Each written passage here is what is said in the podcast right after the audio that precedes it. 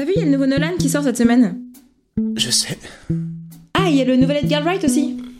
Je sais. Ressenti à chaud et en quelques minutes sur un film dont personne ne parle et dont tout le monde se fout, sauf moi.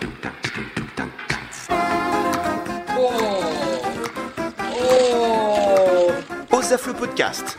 Le podcast des films Osef. Vas-y, fonce. On sait jamais, sur un malentendu, ça peut marcher. Yo tout le monde, j'espère que vous allez bien, que vous avez bien pris vos places pour les méga films qui sortent cette semaine. Putain de fenêtre, un Nolan, un Edgar White, rien que ça. Deux films que moi je vais pas voir. Pourquoi?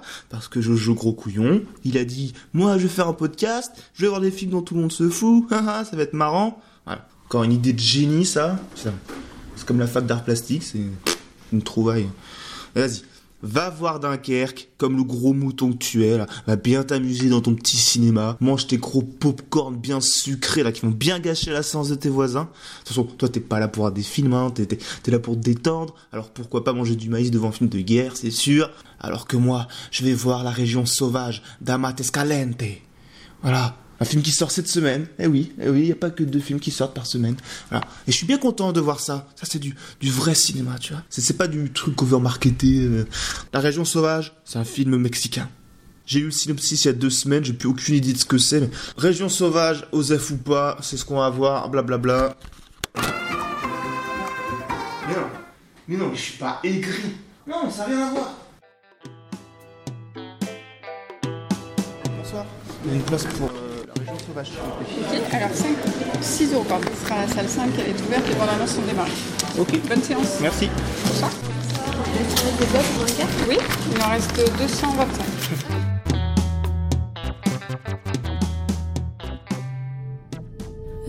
C'est ce que tu verras de plus beau dans ta vie. Dans tout l'univers même. Je veux le voir. C'est dangereux. Comment il est? Je sais pas si c'est il ou elle. Tu me fais marcher. Pas du tout.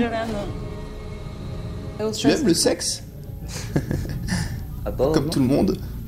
Je suis tendu, Véronica. C'est bizarre tout ça. Fais-moi confiance. Tu vas lui plaire. Apparemment, il a subi une agression sexuelle. Elle est prête. Ce qui se trouve dans la cabane, c'est notre côté primitif à tous. Il ne s'éteindra jamais. Il ne peut que se perfectionner. La région sauvage, un film de Amat Escalante.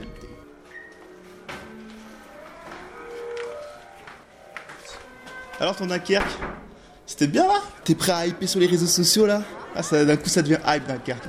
C'est la farandole jusqu'au cinéma alors qu'il y a trois jours je t'aurais dit Dunkerque, tu m'aurais dit Oula les blaireaux, moi j'irai jamais là-bas, il y a que du gris, c'est mort. Alors que moi, tu vois, ma séance, elle m'a plongé en pleine campagne mexicaine, là où le soleil te crame la peau, tu sors tes belles tongs, tu te pavanes. Alors que là, Dunkerque, ils ont tous des guns, ils ont tous des gros fusils. C'est pas du tout accueillant comme film. D'ailleurs, est-ce que dans ton film, il y avait des scènes de parce que je m'explique. Premier plan de la région sauvage, une météorite dans l'espace, avec une grosse cavité en son centre. Deuxième plan, une jeune femme nue qui a l'air de souffrir. Ah, ah non, apparemment elle se fait plutôt plaisir. Sans doute avec ses doigts, non. Ah non, ah non d'accord, c'est des, des tentacules. Ok, très bien. La région sauvage est un film de science-fiction érotique narrant la fin de vie chaotique d'un couple de Mexicains. Adultère, sexualité refoulée, un mari impulsif, des enfants. Bref, tous les ingrédients sont là pour saboter le gâteau de mariage. De l'autre côté, on suit cette fameuse euh, jeune fille nue là qui sait se faire, enfin elle est pas tout le temps nue, mais qui sait se faire plaisir en se rendant dans une cabane paumée au, fin fond des bois, une cabane tenue par deux vieux hippies un peu creepy, mais pas non plus trop, et, et également gardien, enfin c'est pas vraiment gardien le mot, mais d'une créature. Un extraterrestre tombé sur Terre il y a quelque temps et dont la particularité est de provoquer un plaisir, une jouissance infinie à ceux qui font l'amour avec elle. Et quand je parle de plaisir, je parle pas d'une petite branlette dominicale qui fait le job. Non, là, je parle de transcendance, de, découvrir son corps jusqu'à l'exil de la raison, euh, de l'esprit. Un truc assez apparemment fatos hein, quand on voit le... Donc là, vous me demander euh, comment ça marche ton truc, ça m'intéresse?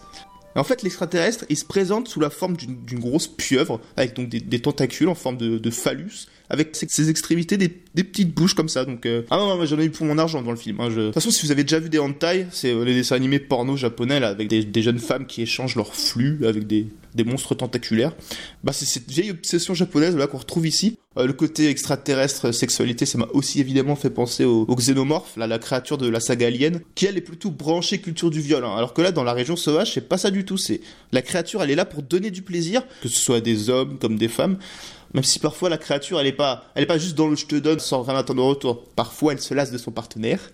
Et là, Tentacool devient Tentacruel. C'est la limite du rapprochement sur les hentai qu'on peut faire. Les hentai, on sait jamais trop si l'être humain il est consentant.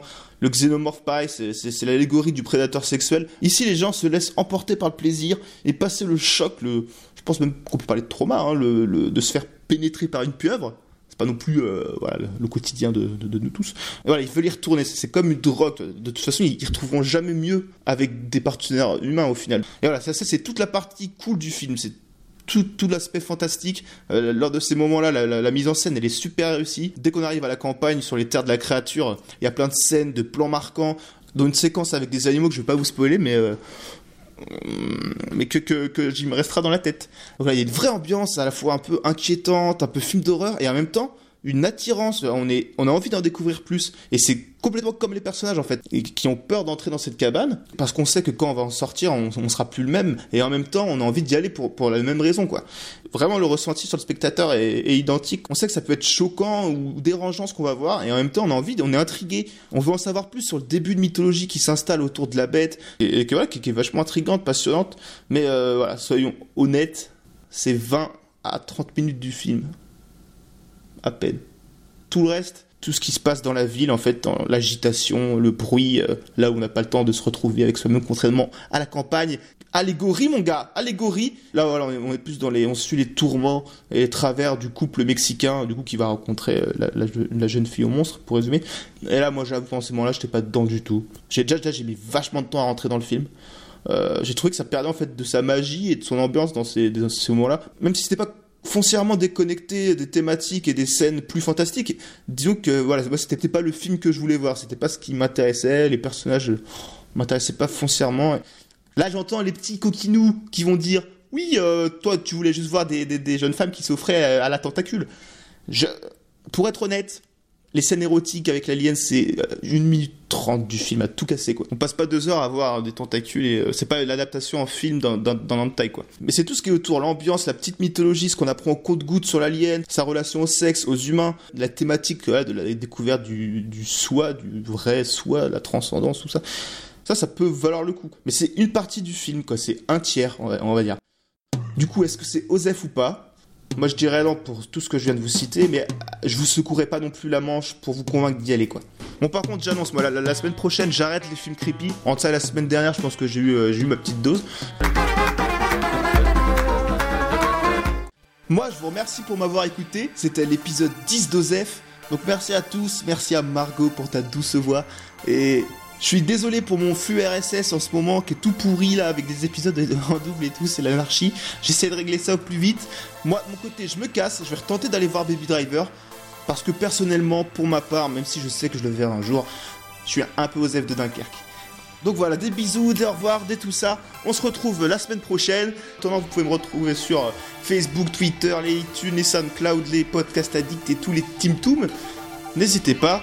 Passez une bonne fin de semaine de, de bonne aloi. Et puis, ciao